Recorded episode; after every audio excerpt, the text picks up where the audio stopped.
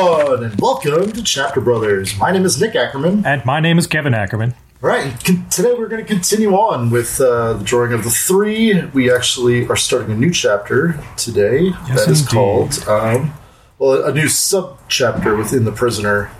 Um, Uh, what the heck? true. is I think called? the prisoner is the sec. Well, huh. Well, this is definitely chapter four. So I think I guess the prisoner would be like part one, or Yeah. Okay. So the pr- prisoner's like the unit. All right. I yeah, guess but it so. says chapter four, the tower. the tower. Yes. So which tower? We will find out. I guess so. But before we do, Kevin, it's time for the Stephen King trivia. Dun, da, da, da. Um. All right, so uh, continuing on with our chronological um, Stephen King trivia, uh, we're now moving into 1982. So this is the year that uh, Gunslinger was published, um, but this other book came out before it. Uh, is it different seasons? It is not different seasons. Okay, damn it. All right, so then I'm going to say because I thought different seasons was around the same time, but I'm going to say is it Christine? Uh, nope.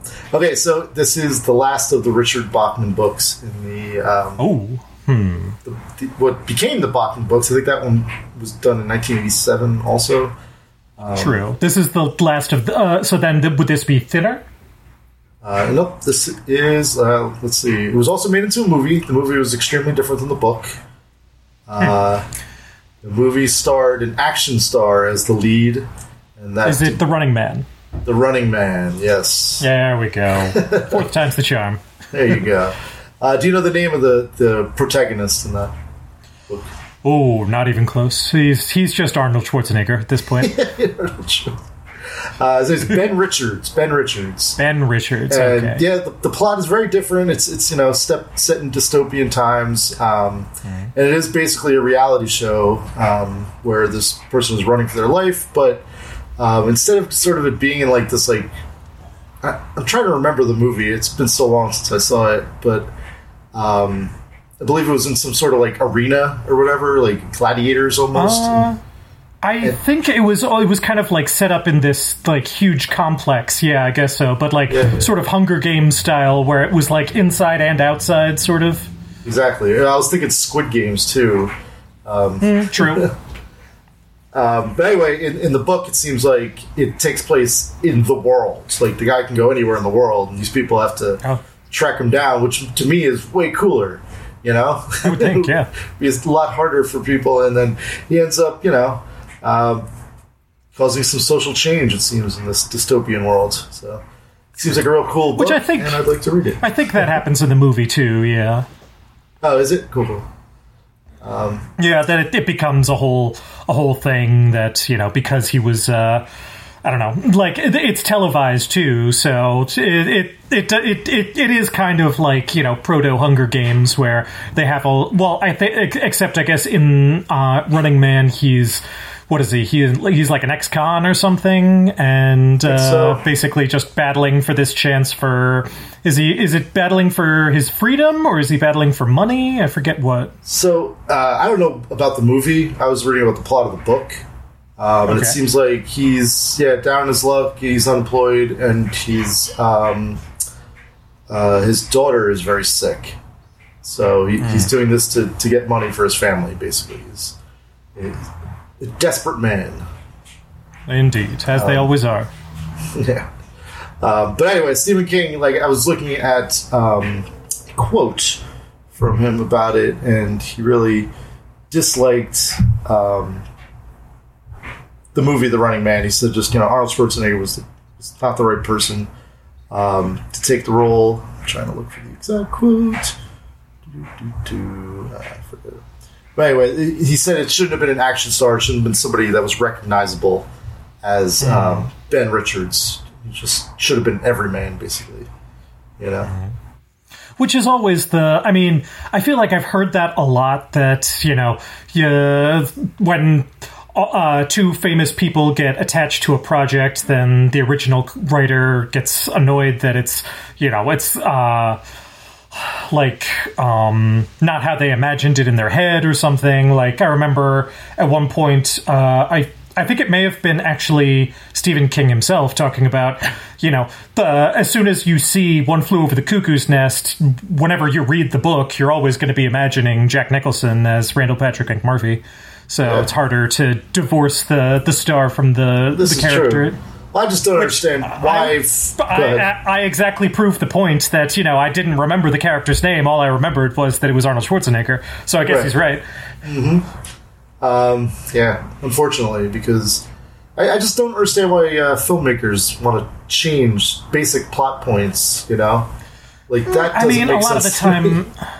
a lot of the time it's just to make the movie more marketable and to make yeah. sure that people because uh, really when it all comes down to it movies are just a money making uh, venture then that's the only reason why producers or studio execs will agree to pay for you know actors and all the entire small town that goes into creating every movie uh, between all of the you know set designers and lighting and audio and all of the various uh, different mm-hmm. people that have to be employed to for this thing. So they got to look for uh, return on their investment. So they anything that they can do to be like, oh well, more special effects, more famous names, more you know, flash and whatnot. so. It, unfortunately, it does often come at the downfall of the you know artistic uh, creativity and whatnot. And yeah, it's unfortunate and, when that happens. Yeah, Exactly. Um, and we end up in a situation where we are nowadays where it seems like 90% of the movies that are made are either sequels or reboots or everything is stuff that people already know. Exactly. Um, yeah, in this article I was reading about how um, Stephen King felt about The Running Man, the author actually mentions The Dark Tower in it too, hmm. in saying that um, the Idris Elba movie was not, it, missed the mark. And, exactly. Uh, I haven't seen it. So going back to true. To be fair, I haven't seen it either. Yeah. oh, so, so you don't even? I was going to ask uh, who plays Eddie Dean, and I don't even think there is an Eddie. They they like super compressed oh, it down. Just, oh, okay. Wow. From from what I know, it's just Roland, Jake, and the dark and the the Man in Black. Oh, interesting. Yeah. Right. Well, anyway. Yeah, I would have to read it. I would have to watch it to, to know for sure. But yeah, the, from what I uh, compressing a seven book series into one movie just seems a little insane. Yeah, I'm gonna wait to finish reading the entire series before watching anything because right they're coming out with a TV show. Yeah, exactly. So. Yeah, so definitely we gotta uh, put the pedal to the metal and uh, yeah, keep reading. keep moving along here. All right, all right. So uh, chapter four the tower. Four. Um, we'll just start. One, Eddie Dean was sitting in a chair. The chair was in a small white room. It was the only chair in the small white room. The small white room was crowded. The small white room was smoky. Eddie was in his underpants. Eddie wanted a cigarette. The other six, no, seven men in the small white room were dressed. The other men were standing around him, enclosing him. Three, no, four of them were smoking cigarettes. Eddie wanted to jitter and jive. Eddie wanted to hop and bop. Eddie sat still, relaxed, looking at the men around him with amused interest as if he wasn't going crazy for a fix, as if he wasn't going crazy from some simple claustrophobia. Uh, the other in, in his mind was the reason why. He had been terrified of the other at first. Now he thanked God the other was there. The other might be sick, dying even, but there was enough steel left in his spine for him to have some left to loan this scared 21 year old junkie. uh, I think that's just a great way to start the whole thing because you, you, don't need, oh, totally. you actually know who is in control with each paragraph. Mm. you know, like, exactly. I'm like, wait a minute, Eddie doesn't think like that. Oh, okay, so this is Roland's yeah. in charge here. This is Roland's influence. Yeah, exactly. Like, I love that it starts with like basically it's almost like cinematic the way that it describes it. it. You start on Eddie in a small chair, the chair's in a small white room, and the room is crowded, and then the room is smoky. Eddie's in his underpants. Eddie's looking around. Uh, uh, uh, he's looking around at the smoky room. He wants a cigarette, and then you realize that there's six, no, actually seven men in this small white room, and they're all enclosing him. Yeah, Roland is so taking just this very slow the porters, just like Cort tells him, you know, how many people are exactly. me, what's going on.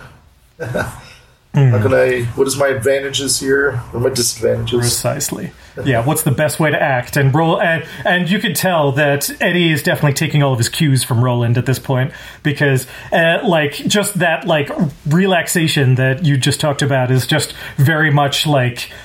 Uh, I feel like it's it's definitely the whole reason why they have him as the only person like there's like six or seven other people surrounding him is to make Eddie feel alone and cornered and like he has no friends in the world. But little do they know that Eddie mm-hmm. actually has somebody in his corner who's you know the, uh, in the the Rocky movie uh, uh, yeah, analogy in my head. Yeah Mickey is like in the back like uh, rubbing his shoulders and you can do it. Rock yeah, he's, he's feeding him the water out of that squeeze bottle. Yeah, exactly. he's getting tired, Mark. You can do it. Yeah. They don't want to ask these questions anymore, Eddie. You'll be fine. They got nothing. just keep just keep saying the bullshit story. As long as they uh-huh. don't have any evidence, there's nothing they can pin you on. Yep, and that's what uh, pretty much happened. Oh, I just did want to say when it said Eddie wanted to jitter and jive, was that like Roland being like, "Shut up, stop, we're not jittering and jiving right now," or I don't know. I was wondering what that little line uh, meant. Well, I mean, I think it's more just uh, kind of Eddie's vernacular, kind of that he wants to jitter and jive and hop and bop, and I don't know. Like, I feel like this is also Stephen King thinking this is how twenty-one-year-olds talk. So it's it's a little bit of a disconnect of a disconnect. Well, it was like, but then Eddie sat still, so it's like Roland's like, yes, these might be what your in, your impulses are telling you, but resist your impulse, you freaking idiot. 21 exactly, year old junkie. Yeah. yeah. The junkie shuffle, as they call it at some point. Uh, but basically, just, I feel like it's it's definitely kind of Eddie because I feel like that's the whole point of him sort of being in withdrawal from heroin that he's sort of feeling these like itchy instincts and he wants to like move, he wants to shake, he wants to do all this stuff. But because he's got Roland in his corner saying, no, the more that you confirm what they assume about you, the less likely they are to let you go. So you have to act like a person who has never done heroin. You have to act like a person who is relaxed and knows they are innocent. So you have to act completely casual. So I feel like just that kind of, uh, and I, I, don't even know if it's like something that Roland literally says. It might just be sort of an unspoken, subconscious sort of communication going on between the two of them that I love. Mm-hmm. Uh, me too. Absolutely. It's like they're becoming friends in this little section. Exactly. yeah. So um, then, yeah, after that, we've got Eddie kind of going through his story that he says he's uh, told them several times already. Uh, one of the customs guys says, That's a very interesting mark on your chest. Looks like a stripe, like you had something taped there, and all of a sudden, and all at once decided it would be a good idea to rip it off and get rid of it. I picked up an allergy in the Bahamas, Eddie said. I told you that. We've been through this several times. I'm trying to keep my sense of humor, but it's getting harder all the time. Fuck your sense of humor. Another one said savagely, and Eddie recognized the tone. It was the way he himself sounded on the night he spent. Uh, he himself sounded when he'd spent half a night in the cold waiting for the man, and the man didn't come because these guys were junkies too. The only difference was guys like him and junk, him and Henry were their junk. And I just love that, you know, it's all just about addiction on various sides of like, Absolutely. oh yeah, we're gonna get another junkie. Yeah, this this one's gonna be awesome. This one's gonna lead us to the to the big guy, and this is gonna be the score we've always been waiting for. And really, it's the exact same sort of addictive mentality on both sides. So which was very prescient of uh, Stephen King at the time. Well, I mean, I guess everybody knew that, but it was it was right at the height of the whole "just say no" Um, Precisely, the war on drugs. Yeah. war on drugs and everything. And really, it didn't work. You know. No. So. mm. True. Yeah, it's so much, and not to mention, I feel like it's so uh, clearly shows that these. Uh, would these be the customs officials, or yeah, he says one of the customs men. Uh, basically, it's it, it's not it's never any kind of like uh, trying to help these people or trying to stop the drug trade or whatever. They just want to hurt the individual people that they dislike. Mm-hmm. So it's that whole kind of mindset. Yeah.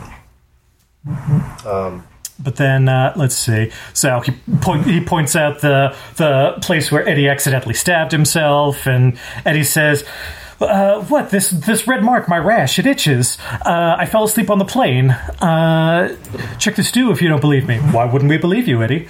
I, I don't know. Do you usually get big drug smugglers or snooze on their way in? Uh, he paused, gave them a second to think about it, and then held out his hands. Some of his nails were ragged, others were jagged. When you went cool turkey, he had discovered, your nails suddenly became your favorite munchies. I've been pretty good about not scratching, but I must have dug myself a damn good one while I was sleeping. Or while you were on the nod. That could be a needle mark. Eddie could see it. Uh, they both knew better. You shot yourself up that cl- that close to the solar plexus, which was the nervous system switchboard. You weren't ever going to shoot yourself up again.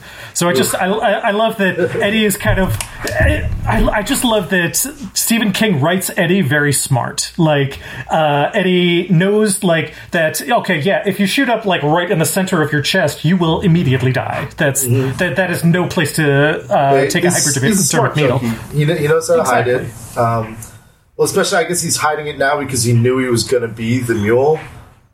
Precisely, yeah, uh, yeah. A little later on, um, One thing well, he skipped was yeah, we'll Pub- get there. Publishers Clearinghouse, which you know Yeah. that's it kind of dates things. But I was doing some research on that, and I was like, why am I researching this? Who cares?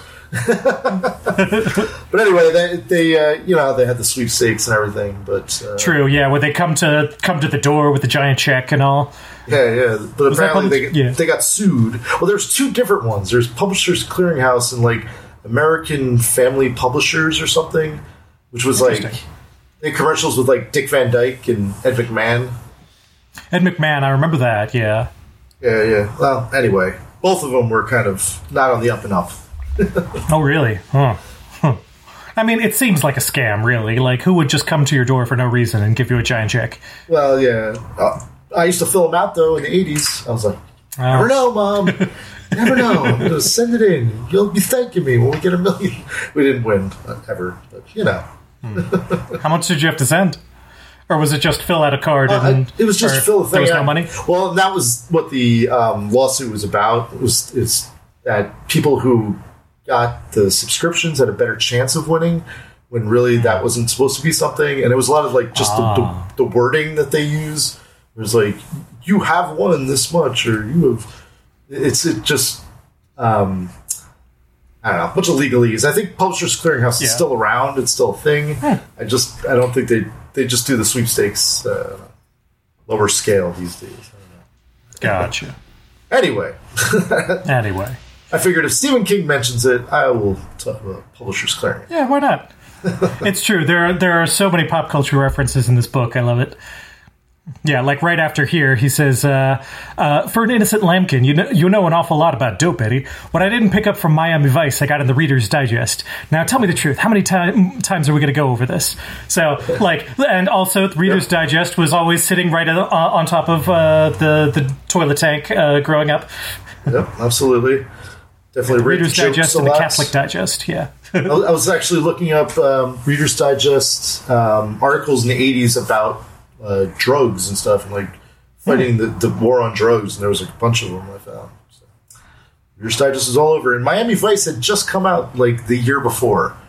Really? like, when did Miami Vice start? And it was like '86. So Stephen King tried there you on, go. It's a very- pulse when he's writing things. you know? He was indeed, and also a show that lasted the the what do you call uh, past the test of time uh, that people still know about Miami Vice, I should say.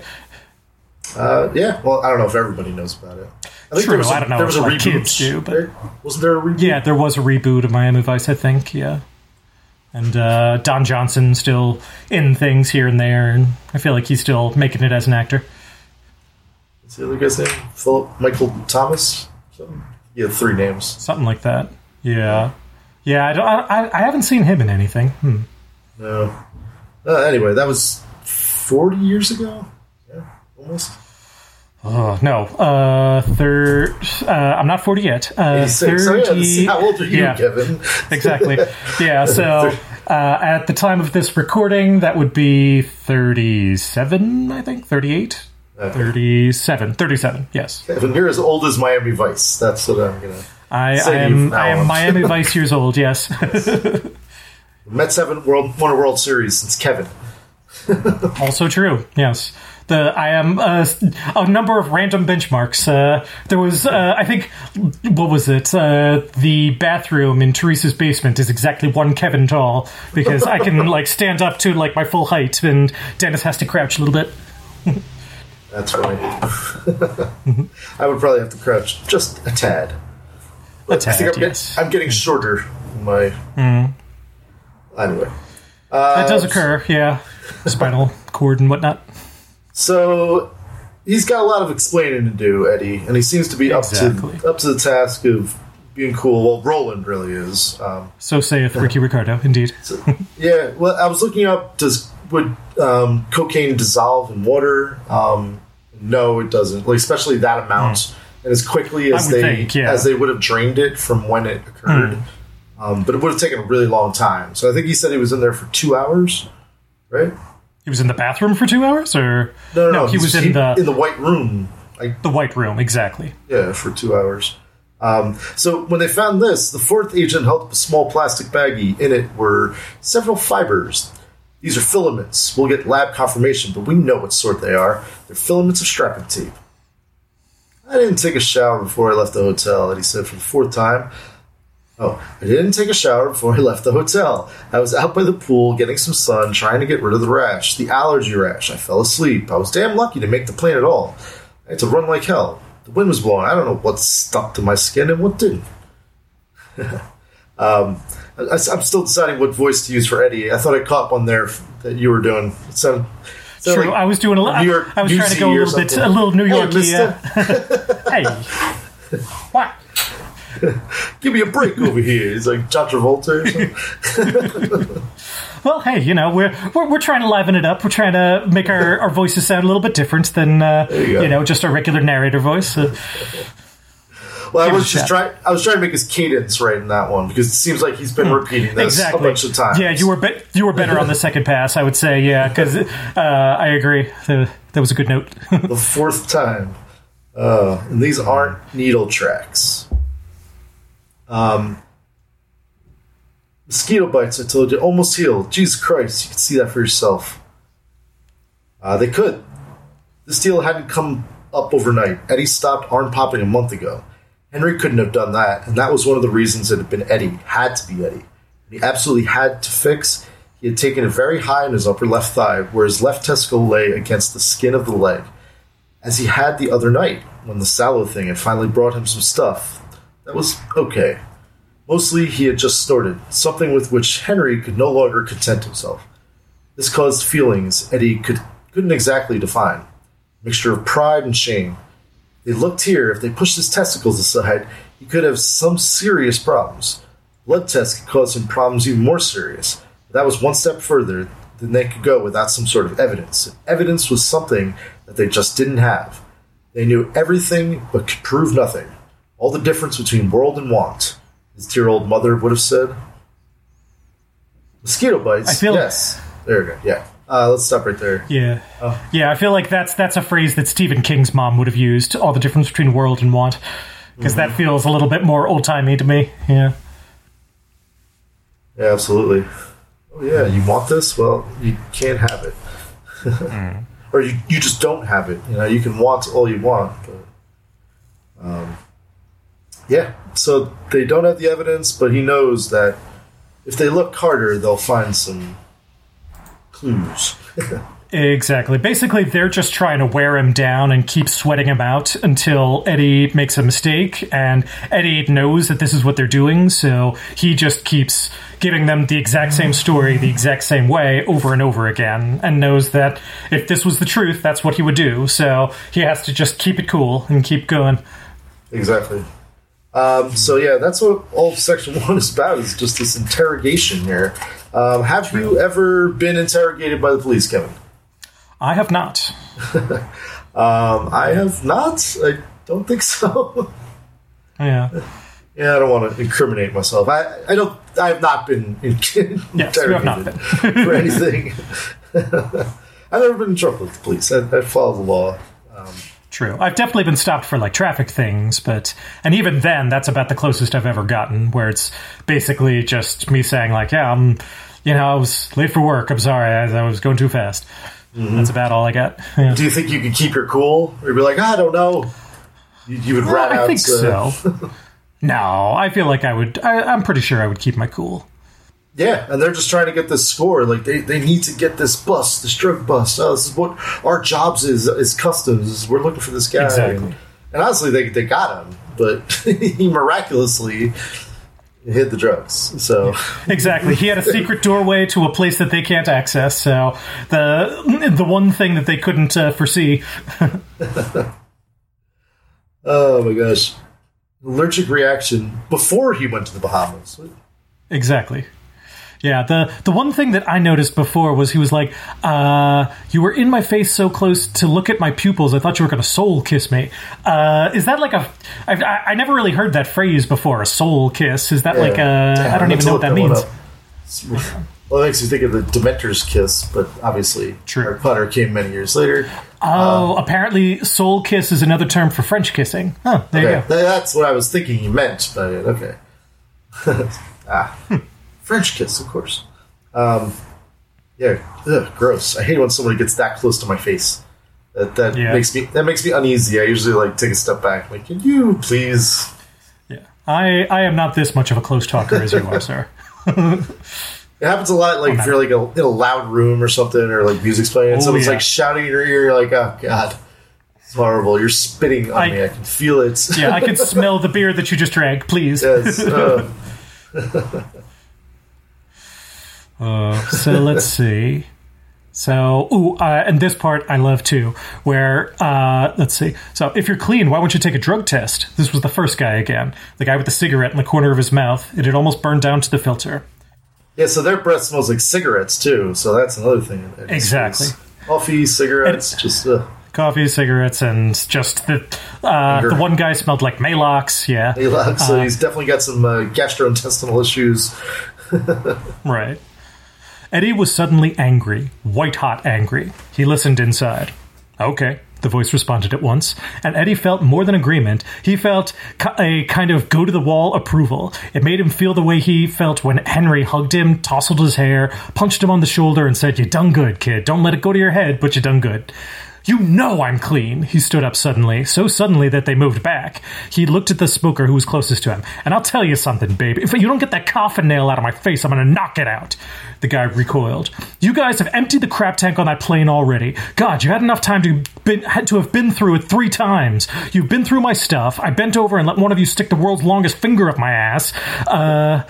I'll pass over the next part. Uh, uh, he glared up at them. You've been up my ass, you've been through my stuff, and I've been sitting here in a pair of jockeys with you guys blowing smoke in my face. You want a blood test? Okay, bring in somebody to do it. They murmured, looked at each other, surprised, uneasy. But if you do it without a court order, Eddie said, whoever does it better bring a lot of extra hypos and vials, because I'll, I'll be damned if I'm taking a piss alone. I want a federal marshal in here, and I want each of you to take the same goddamn test, and I want your names and IDs on each vial. So Eddie is like he's gone into full So has, like has Eddie taken Yeah, over at this point? Because that's what it seems I like. think Roland's so. like, go ahead. You, Yeah. you've been good this whole time. I've been controlling you, but now you can let your emotions go. As long as you're. I don't even know if Roland was the one in control. I think Eddie literally Eddie was the one who was like moving, you know, the gears and wires and whatnot. But I feel like Okay. just knowing that Roland was there was enough. Like That's that was the calm. whole. Yeah, that was You the point of my, my Rocky analogy that Yeah. all he needed was Mickey in the corner and and he was good to go. I got you. You got nothing on me, Kappa. You got nothing Yeah, on exactly. Yeah. so and then, uh, yeah. So then one of them says, "Oh boy, your lawyer," and then uh, Eddie's like, "Yeah, as a matter of fact, I don't currently have one, but yada yada yada." Uh, so then there was a thick, difficult silence. I'd like you to take your shorts again. Uh, I'd like you to take down your shorts again, please, Mr. Dean, one of them said. This guy was older. This guy looked like he was in charge of things. Eddie thought that maybe, just maybe, this guy had finally realized where the fresh tracks might be. Until now, they hadn't checked. His arms, shoulders, his legs, but not there. They had been too sure they had a bust.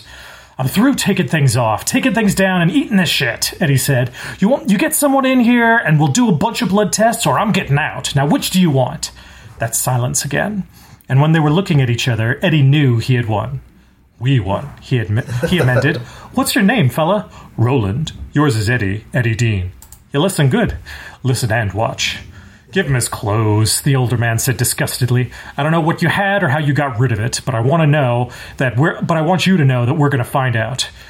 Uh so then they have a whole thing about you make me puke. Really? Well, you make me puke, and then yada yada. so then Eddie takes a step towards uh, towards him. The customs guy held his ground for a moment, and then something in Eddie's eyes, a crazy color that seemed half hazel, half blue, made him step back against the against his will. I'm not Tyrion, Eddie roared. Quit now! Just quit! Leave me alone! The silence again. Then the older man turned around and yelled at someone, Didn't you hear me? Get his clothes! And that was that. Oh. I, I, I, do, I do just love the way Oh, that. Ed- yeah. Eddie's had enough. Eddie's had enough, yeah. All caps Eddie. All caps. and italicized. Okay, so you're saying that Eddie was in control the whole time. Okay, I, I thought that Roland was like actually answering the questions and stuff, but No, no, no, I think it was Eddie, yeah. cool. Yeah. Oh, awesome. All right. Because the other thing is, Roland wouldn't know to make all the Miami Vice and Reader's Digest references. Oh, that's very true. Oh. Yeah. Uh, all right, so on to section two. Hey, you think we're being tailed? The cabbie asked. He sounded amused. Then he turned for- forward. Why do you say that? Keep looking out the back window. I never thought about being tailed, Eddie said. This was the absolute truth. He had seen the tails for the first time he looked around. Tails, not tail. He didn't have to keep looking around to confirm their presence. Outpatients from a sanitarium for the mentally retarded would have trouble losing Eddie's cab on this late May afternoon. Traffic on the LIE was sparse. I'm a student of traffic patterns. That's all. Oh, Gabby said. In some circles, such an odd statement would have prompted questions, but New York cab drivers rarely question. Instead, they assert, usually in a grand manner. Most of these assertions begin with the phrase, This city, as if the words were a religious invocation preceding a sermon, which they usually were. Instead, this one said, Because if you did think we were being tailed, we're not. I know. This city, Jesus. I've told plenty of people in my time. You'd be surprised how many people jump into my cab and say, "Follow that car." I know, sounds like something you hear in the only hear in the movies, right? But like I say, art imitates life, and life imitates art. It really happens. And as far as shaking a tail, it's easy if you know how to set the guy up. You, and then so Eddie tunes about, and he realizes that the tails, um, what they are, is a what a blue sedan. And Yeah, Blue a- Sedan seems to be the customs. truck that says Ginelli's Pizza. Um, Yeah. So obviously they let him go, but they are following him. Oh, totally. Yeah. Yeah. So, and then uh, after talking about some of the graffiti on the Ginelli's pizza, uh, Eddie thinks uh, Ginelli. There was only one Ginelli Eddie knew. He ran a restaurant called Four Fathers. The pizza business was the sideline, a guaranteed stiff, an accountant's angel. Ginelli and Balazar. They went together like hot dogs and mustard. According to the original plan, there was to have been a limo waiting outside the terminal with a driver ready to whisk him away to Balazar's place of business, which was a midtown saloon. But of course, the original plan hadn't included two hours in a little white room, two hours of steady questioning from one bunch of customs agents, while another bunch first drained and then raked the contents of Flight 901's waste tanks, looking for the big carry they also they also suspected, the big carry that would be unflushable, undissolvable. Uh, so there was no limo, uh, yada yada. Limo driver would have known better than to use the car's telephone, which was actually a radio that could be easily monitored. Balazar could call people, find out Eddie had struck trouble, and get ready for trouble of his own. Uh, Ed, Balazar might have recognized Eddie's steel, but that didn't change the fact that Eddie was a junkie. A junkie could not be relied upon to be a stand up guy.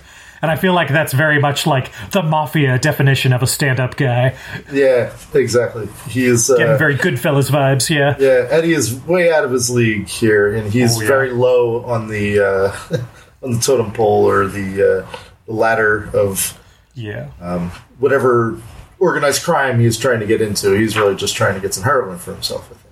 Exactly. Yeah. I don't even know if he's trying to get into organized crime. I think he's literally just, you know, uh, basically uh, either Henry got in uh, too deep with the his drug dealer or Eddie did or some combination that they were like, oh, okay, we'll we'll let you off the hook easy and even give you some extra, but you got to do this thing for us first.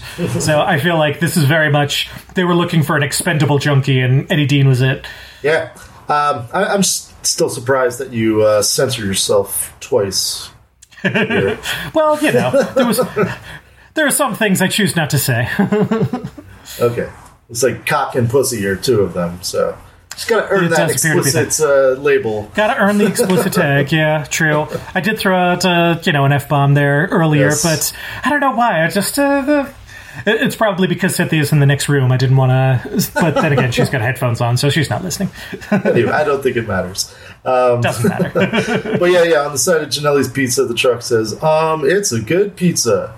Instead of saying pizza, it says what I said before. So anyway, moving right along. Um, so let's see. So there was no limo.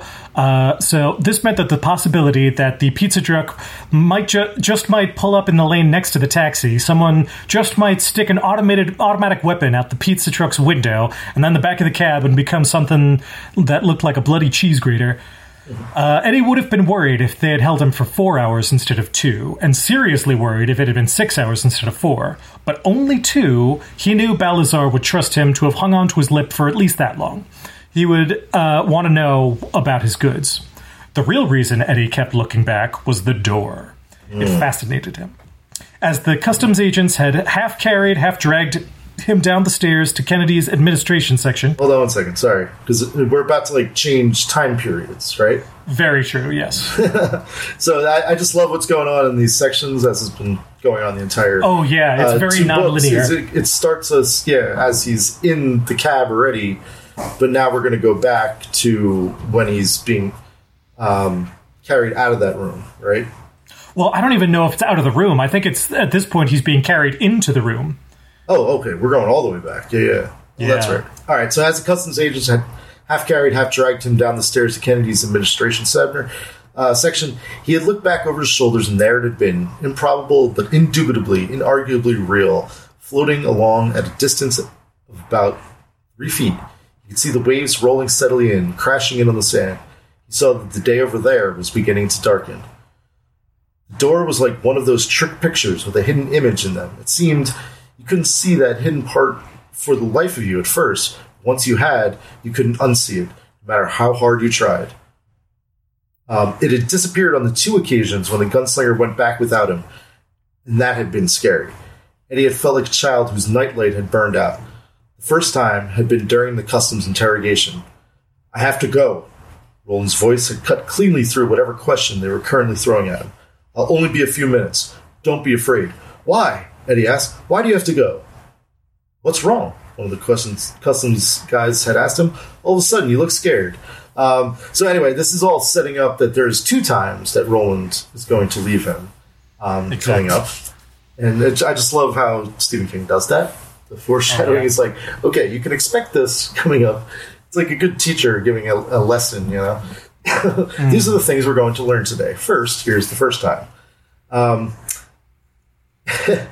and I, I, guess we find out later that Roland has to get um, his body away from the lobstrosities. Is that what's going on? I think so. I think that the the lobstrosities are on the beach and they're a little bit too close to the door. Mm-hmm. But uh, I just wanted to point out that Eddie doesn't see the door until he has been through it and back, and then. Ah so then once he comes back through, now he can see the door too. So it's like he and Roland are much more on equal footing. Well, actually, um, Eddie's been in both worlds. Roland hasn't fully been. That is true. Eddie's world yet, right? Yeah, As Roland's himself. body hasn't. Yeah, so far it's yeah. just been Roland's mind in Eddie's world. Yeah. Mm-hmm. So Eddie has a point up on Roland in that one. He's been Fair in point. both worlds. True. But Roland is more kind of aware of the situation much more, so. Ah, of course. So I guess, eh, potato, potato. But point being, um, so so then we see the lobstrosities through Eddie's point of view.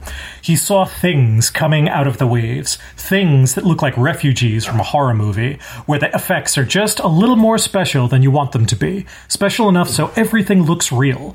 They looked like a hideous crossbreeding of prawn, lobster, and spider. They were making some weird sound.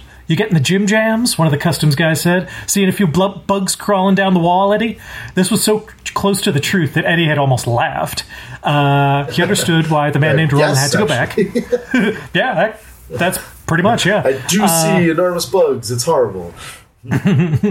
So Eddie realized that if Roland didn't vacate it from the area he's currently occupied, there might not be any body left to go back to. Suddenly in his head, he heard David Lee Roth bawling, Oh, I ain't got nobody. And this time he did laugh. He couldn't help it. So glad to know that Eddie is like us, that he constantly is hearing song lyrics relevant to uh, what's going on. Oh, yeah, I was looking up uh, Just Gigolo. Originally, um, what was that? Uh, Louis Prima? Yeah, it was, well, Louis Prima, so originally it was uh, even further back. It was from Oh, 29. It was uh, some composer, um, Leonello Casucci, the lyricists being Julius Brammer and Irving Caesar. Uh, but then it was made into a melody with I Ain't Got Nobody um, by Louis Prima in 56. And then David Lee Roth in 85. there you go. I do love songs with a history. Yeah, the Village People did it too. Oh, nice. And there was a movie too. Apparently, uh, David? Bowie. Yeah, David Bowie plays the main character. He's literally a gigolo. I think it's during wartime or something. Oh, I, didn't read the whole synopsis. but- I've never. Uh, uh, I the only movie I knew that. Uh, well, the only movies that I knew that David Bowie was in was uh, what was it? The Man Who No, Fell uh, to Earth Lab- and Labyrinth, right? Labyrinth, and and then uh, what was it? The uh, Zoolander. Uh, he's in for a little bit right. during the walk off. He is in Zoolander. Old school rules. anyway, good old Anyway. David Lee Roth. That, that is a fun one to do at karaoke, by the way. Woozy, I can see woozy that. bop, skitty bop, skitty bop. So yeah. So this time Eddie Um, did laugh. He couldn't help it. Wait, why? Why did he hear that? well, he- because uh, Roland would have no body to go back to. Oh, I see. oh, Nick. Takes me, it takes me a minute to get the joke. So this is another one where uh, Eddie's references are very refined. Uh, This whole situation, Eddie had responded, only in the sense of peculiar, not hilarious. I mean, if it was a movie, it would be more like Fellini than Woody Allen, if you get what I mean. You'll be alright? Roland asked. Yeah, fine. TCB, man. I don't understand. Go take care of business. Oh, alright. I'll not be long. And suddenly that other had been gone, simply gone, like a wisp of smoke, so thin that the slightest vagary of wind could blow it away. And he looked around again, saw nothing but drilled white panels, no door, no ocean, no weird monstrosities, and he felt his gut beginning to tighten. There was no question of believing it had all been a hallucination after all. The dope was gone, and that was all the proof that he needed. But Roland had helped somehow, made it easier. You want me to hang a picture there? One of the customs guys asked. No, Eddie said and blew out a sigh. Want you to let me out of here. Soon as you told us what you did with the skag, another said. Or was it Coke? And so it started again. Round and round she goes, and where she stops, nobody knows. Um, I, just like how Roland came back to check in on him. He's like, I have to deal with something real quick. You gonna be okay, buddy? He goes, TCB, I don't know. Taking care of business. True, yeah, I feel like that phrase has kind of gone uh, gone away a little bit. You don't really hear people say TCB anymore. Yeah, it's, uh, it's in respect, right? Take care of TCB. True. TCBY, take care of business yogurt. No, it's the country's best yogurt. Oh, is it really? I always thought it was taking care of business yogurt. Oh, It should be. It is to me now. That's what I'll call it. Ah, taking care of business yogurt. No, it's the country's best, or maybe I'm wrong. I don't know. I thought that's what it was. I mean, your way makes more sense, but Yeah. I, I don't know why. I, I, I guess I always just uh, maybe I had heard that phrase and assumed that was what it meant. So then, what I would, I mean, in like the TV show, they'd probably like go back to Roland's point of view then and be like, okay, I have to deal with this, and you'd see him like crawling, I guess, away. But it should be to the tune of taking care of business every day. Dragon doors this way. Get away. sidekick in a lobstrosity, etc. yes, exactly. Well, I don't even yeah. think he has strength to do any of that, right? Oh no, yeah. Bas- like uh, Roland said, uh, "I'm sorry it took so long. I had to crawl." So basically, Roland is just full on dying over there Uh, from a the infection, b he's malnourished, c he's dehydrated. He is just a man on the edge of life uh, over in the other world. Um, I like how he describes this. Uh, when he's talking about how the Lobstrosities um, are raising their hands, uh, each time a, a wave broke, all of them raised their claws. They look like the audiences in those old documentary films where Hitler's speaking and everyone is throwing that old Sieg Heil salute like their lives depended on it, which they probably did when he thought about it. Eddie could see the tortured markings of the gunslinger's progress in the sand. As Eddie watched, one of the horrors reached up lightning quick and snared a seabird, snared a seabird, which happened to swoop too close to the beach. The thing fell to the sand in two bloody, spraying chunks. The parts were covered by the shelled horrors even before they had stopped twitching. A single white feather drifted up. A claw snatched it down. Holy Christ, Eddie thought numbly. Look at those snappers. Why do you keep looking back there? The guy in charge had asked. Time to time, I need an antidote, And he said. From what? Your face. Your mother. Your face. It's ugly. Get it. Get your ugly Yipper. mug out of my. uh, but I just love uh, the, the, des- the description of the lobstrosities just taking out a seagull and half. exactly, just snapping it in half from midair. is My God. no lobster we've ever seen. Hell yeah, these are full on, uh, basically just like the uh, army combat tank version of a, a lobster. Yeah, So this just also gets my mind going of where the heck is Roland because he, is he in the world that he originally thought he was? Where did we start this whole book? He was just on the beach, and it was Yeah, called when we started- right. When we started the book, he was on the beach that was directly outside of the mountain that he and Jake had just come come through. Okay, so, So it's sort of he's yeah he's still in the same world. Yeah, he's just never seen the ocean before. So these monstrosities have always been there. He's just never been to the ocean. exactly. Yeah. I just need a refresher every once in a while. Sorry, everyone, if I say the same things. No, no, every no. Once in a while. Hey, uh, always better to be, you know, better to ask too many questions than to not have enough information. yes. So yeah. so the cab driver dropped Eddie at the building in Co-op City, thanked him for his dollar tip, and drove off. Eddie's just stood there for a moment, zipper bag in hand, his jacket hooked over uh, finger in the sh- uh, of the other, and slung back over his shoulder. Here he shared a two-bedroom apartment with his brother. He stood there for a moment, looking up at it, a monolith with all the style and taste of a brick saltines box. The many windows in it made it look like a prison cell block to Eddie, and he found the view as depressing as Roland, the other, did amazing. Never, even as a child, did I see a building so high, and there are so many of them. Yeah, Eddie agreed. We live like a bunch of ants in a hill. It may look good to you, but I'll tell you, Roland, it gets old. It gets old in a hurry. The blue car cruised by. The pizza truck turned in and approached. Eddie stiffened and felt Roland stiffen inside of him. Maybe they intended to blow him away after all. The door? Roland asked. Shall, shall we go through? Do you wish it? Eddie sensed Roland was ready for anything, but his voice was calm. Not yet, Eddie said. Could be they want to talk, but be ready. He sensed that this was an unnecessary thing to say. He sensed that Roland was readier to move and act in his deepest sleep than Eddie would ever be in his most wide awake moment.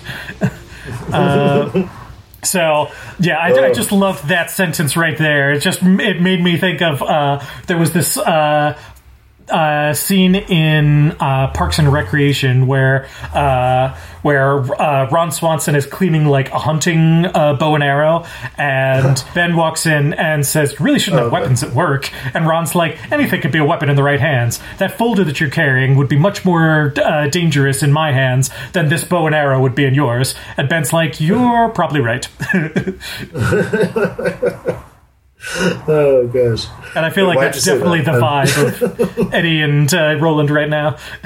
Oh, all right. So there's like, uh, Yeah, one is much more dangerous than the other, and uh, Eddie is like, "Okay, but just be ready." And Roland is like, Roland doesn't even dignify it with comment, and Eddie's like, "Of course you're ready. You're Roland." Yeah, you're you're always right. Yeah, I got you. I got you. Oh, this is very tense. We go from one tense scene to another tense scene with the same character. Back, you know, exactly, and then back to another flashback. Uh, mm-hmm. So the second time Eddie had let, uh, uh, Roland had left him had been no more than five minutes after the customs people had finally given up and let Eddie go. Uh, oh, the gunslinger had eaten, but not enough. He needed a drink, yada yada. Uh, simple aspirin might knock down the fever. Do you have aspirin where you come from? I have never heard of it. Is it magic or medicine? Both, I guess. Eddie walked, went into the newsstand and bought a tin of extra strength Anacin. He went over to the snack bar, bought a couple of foot long hot dogs and an extra large Pepsi. He was putting down mustard and ketchup on the dogs. I love that he says catsup and not ketchup. Just, it seems like an odd thing about it. Like, I, I feel like this is Stephen King's main coming out, that I feel like New Yorkers would still say ketchup. Uh, yeah, I don't know the, the vernacular for all that. Uh, I think, it yeah. was originally catsup, and then eventually Turned got changed. I don't, I don't know. Yeah, I, yeah, I, I told you about the, the company I wanted to start. Dogs down, cats up. ketchup company, but mm. dogs down. Anyway, dogs down, cat. Oh, I got it. Yeah, dogs down, cats uh, up. Dogs down, cats up. Uh, suddenly remembered this stuff wasn't for him. Well, too late now, Eddie thought. Uh, yada, yada, yada. Uh, Roland had told him he could carry food into his own world. He had already done something similar once, he said, when Eddie was asleep. Eddie found it all but impossible to believe, but Roland assured him it was true. Well, we still have to be damn careful, Eddie said. They got two customs guys watching us. Whatever the hell, uh, watching me, us, whatever the hell I am now. I know we have to be careful, Roland returned. There aren't two, there are five. Eddie suddenly felt one of the weirdest sensations of his entire life. He did not move his eyes, but felt them moved. Roland moved them. Oh, a guy God. in a muscle a guy in a muscle shirt talking into a telephone, a woman sitting on a bench rooting through her purse, a young black guy who would have been spectacularly handsome except for the hare lip which surgery had only partially repaired, looking at the t-shirts at the newsstand Eddie had come from not long since. Uh, so I love that. Just that's pretty crazy. It's just like Roland's like in there, just like controlling like the yeah. the levers. He's got the joystick. Like, yeah. over here. over there. but he can just move there, his eyes without there. moving his head and stuff. Oh, I man. know. It also reminded me of um, how Roland's like the Terminator kind of at this point. He's like acquiring hmm. acquisitions, like hostile at three o'clock. You know.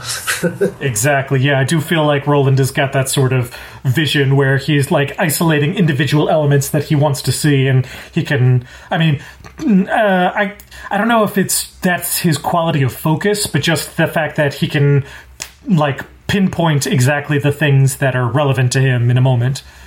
Yeah, awareness. You know, he's like um, uh, that Sherlock Holmes movie did it really cool. He kind of like mm. stopped time. Uh, the one with Robert Downey Jr. and he kind of looks around. Exactly. Like, All right, if I just do this, this, this, this, this, this, this, and this, then I'll get out of this. And then like time started again, and he just did all those things. It was like, oh, cool. If I punch here and do this and flip this guy over, then he can hit that guy, and yeah. so that's definitely Roland. Uh, his awareness is incredible, incredible awareness. Exactly. Yeah. So yeah, they go on for a little bit more to talk about uh, why those people are uh, likely to be the ones who are tailing him. Like the woman keeps looking through her bag, but she doesn't. She never stops and gets tired of it, and she never uh, like seems to find what she's looking for. She just keeps looking. The one guy yeah. who's on the phone, his uh, his eyes don't have that glazed over look. They appear to actively be looking around, and they keep mm-hmm. just finding their way to Eddie. And the one guy, the other, uh, the last guy with the hare lip, never seems to same shirts, same shirts over and over again. Yeah. Do I want this one or this one? This one or this one? hmm. um, and then also we've got uh, so all of a sudden Eddie felt five again, afraid to cross the street without Henry to hold his hand. Never mind, Roland said, and don't worry about the food either. I've eaten bugs while they were still lively enough for some of them to go running down my throat. Yeah, Eddie replied, "But this is New York." Uh, so that was great because again, like that- I, I keep for, I keep forgetting that Roland can like read Eddie's mind. So like when he buys the food and he's like he's like oh my gosh I don't even know if he can eat this stuff. Ooh, does he even like ketchup and mustard? He's like I can do it. So it, it's cool that they have that connection without him um, making it known. You know Like, Exactly. Like so- Roland's Roland's not only reading Eddie's italicized thoughts, he's also reading the internal like the the prose in between in between the things. Yeah. So Mm-hmm. he's reading Eddie's entire internal monologue. So I love it. He took the dogs and the soda to the far end of the counter and stood with his back to the terminal's main concourse. Then he glanced up in the left hand corner. A convex mirror bulged there like a hypertensive eye. He could see all of his followers in it, but none was close enough to see the food and cup of soda. But that was good, because Eddie didn't have the slightest idea of what was going to happen to it. Oh, this is so awesome. Um, oh, we skipped that whole part that he got aspirin for him. Where would that go? No, no, no. I said that he got aspirin.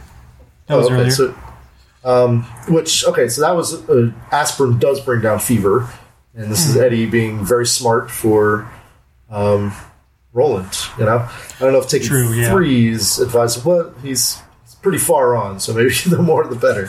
Yeah, he's Um, pretty far along. He needs when you need more serious uh, medicine. Sometimes you just gotta, you know, do get a lot of what you can get. I guess, which might not be good. That might not be good advice. Uh, I don't know. I am not a doctor and do not uh, uh, intend to prescribe any kind of medication. Do not take extra just because you have it.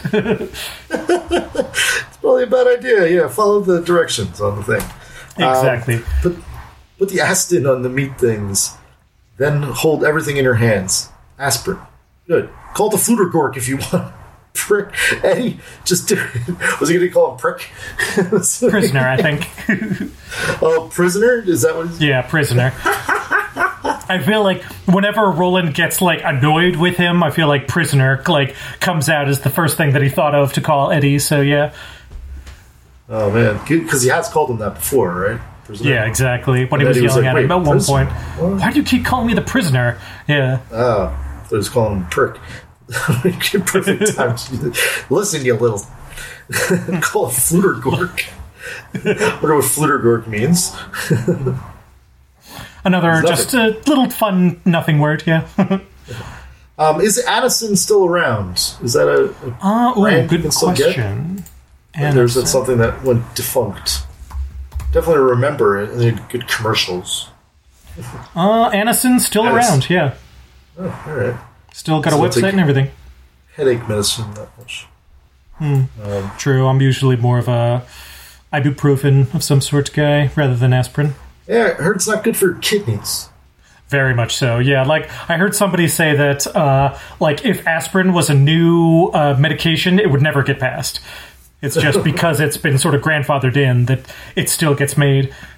Right, right, exactly. Yeah. So everybody, be careful out there. Go uh, exactly. see your local doctor. Do not take too min- too much aspirin. Yeah, take what's right for you. um, anyway, so so he had to take off the the childproofing. That would have been a nightmare for Roland. Not only just because he's from another world and has never seen childproof caps before, but also because he's got, you know, he's withered away and is Oh, basically right. dying at this point. Two two fingers missing too. Two fingers missing, exactly, yeah. I guess you could do it if you push down. Yeah, on if you but yeah. held down with your right hand, the the three main fingers could still sort of hold the bottle, and then use your left hand to to open the top. I guess. Yeah, yeah. I don't think I use my fingers at all every time I do that. Um, but anyway, so you got about three now, three later. He said, if there is a later. Um, now what? Hold all of it. And this is the coolest part. and he glanced into the convex mirror again. Two of the agents were strolling casually toward the snack bar, maybe not liking the way Eddie's back was turned, maybe smelling a little prestidig- prestidigitation in progress, and wanting a closer look. If something was going to happen, it better happen quick put his hands around everything, feeling the heat of the dogs and their soft white rolls, the chill of the Pepsi. In that moment, he looked like a guy getting ready to carry a snack back to his kids. And then the stuff started to melt. He, star- he stared down, eyes widening, widening, until it felt to him that they must soon fall out and dangle by their stalks. He could see the hot dogs through the rolls. He could see the Pepsi through the cup, the ice choked liquid curving to conform to a shape which could, which could no longer be seen. Then he could see the red formica counter through the footlongs and the white wall through the Pepsi. His hands slid toward each other, the resistance between them growing less and less, and then they closed against each other, palm to palm. The food, the napkins, the Pepsi Cola, the six Anacin, all the things which had been between his hands were gone. Jesus jumped up and played the fiddle. and he thought numbly. He flicked his eyes up towards the convex mirror. The doorway was gone, just as Roland was gone from his mind. Ah! I know, it's so, cool. weird. I, I, would love to see how they can show that in, you know, uh, a visual way of it just like melting away, like. Mm. Like and it go- looks like it goes from the outside in, kind of. Yeah, it seems like yeah. So it was like bun uh, first, then the hot dog.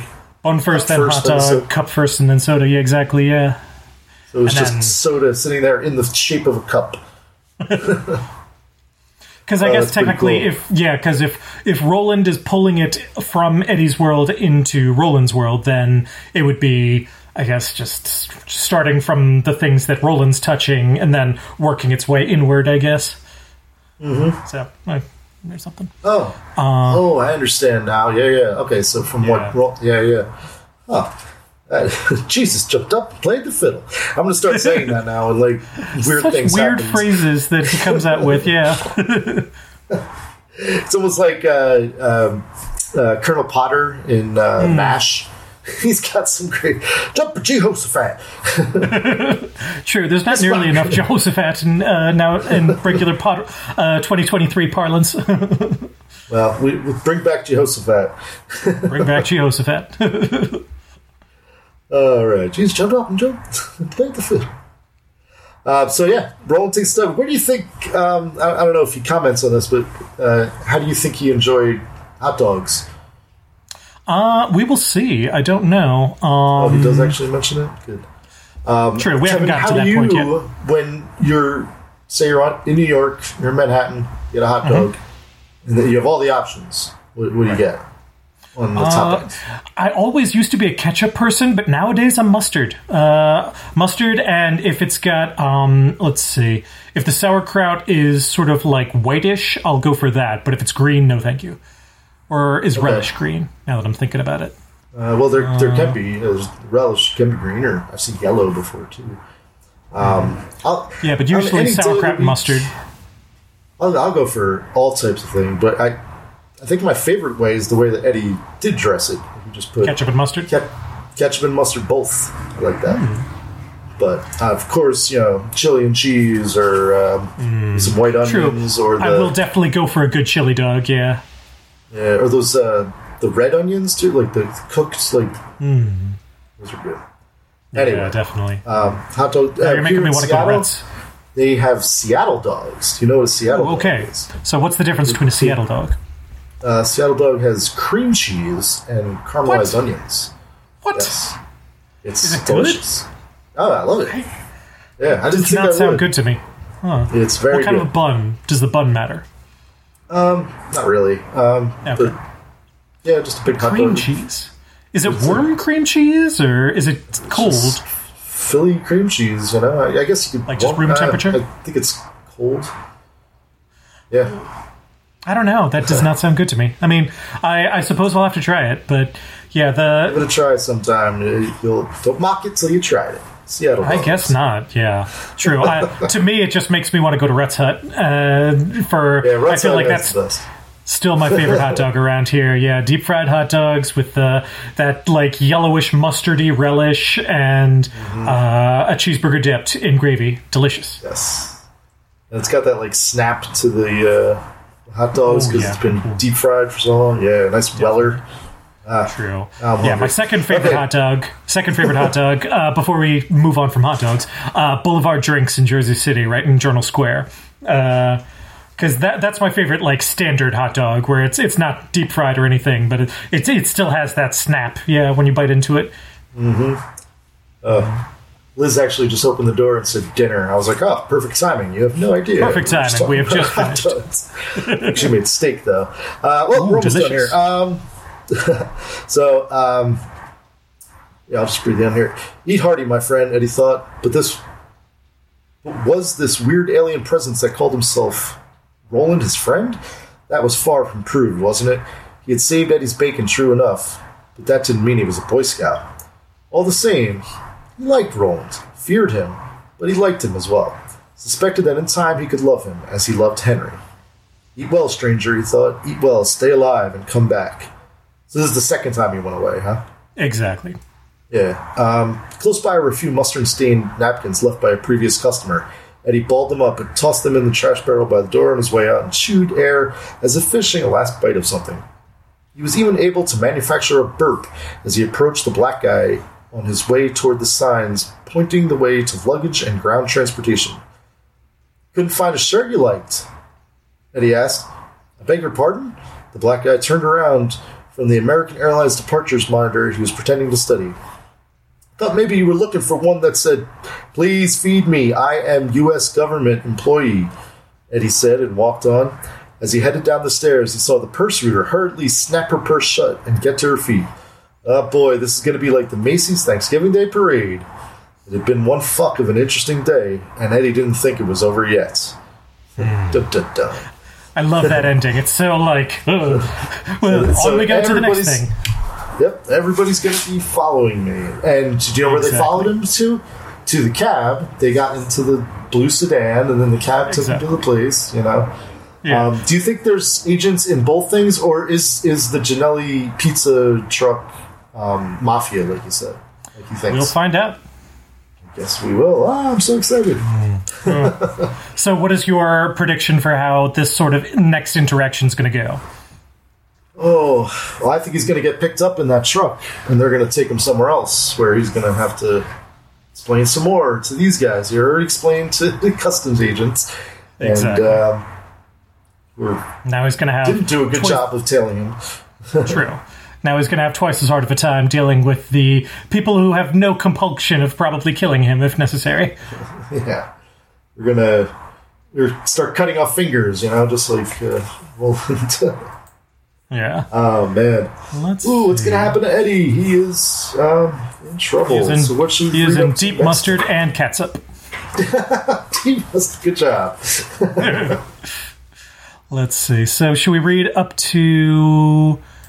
Let's see. Um, hmm, how many pages is this? Five, semi-short. Let's read up to section eight. I feel like we could get through that. Section so eight. another four. Yeah. Sounds good. Stick it where the sun does. Yeah. Sun doesn't shine, motherfucker. there we go. We ended another uh, expletive. Hooray! Exactly. earning earning that explicit tag every week. This is the what you can.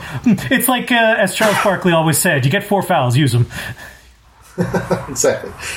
Just peppered in every once in a while. You know, every once in a while, Stephen King likes to likes to earn his own uh, explicit tag on his novels. Absolutely. All right. Well, until then, Kev, I can't wait to read up section eight. Uh, everybody, make sure you check us out online, Facebook, uh, check us out, Spotify, all those places. Uh, exactly. Apple Music, and uh, I'm still working on some corrections. I've been listening to some of the old episodes, and I was like, eh.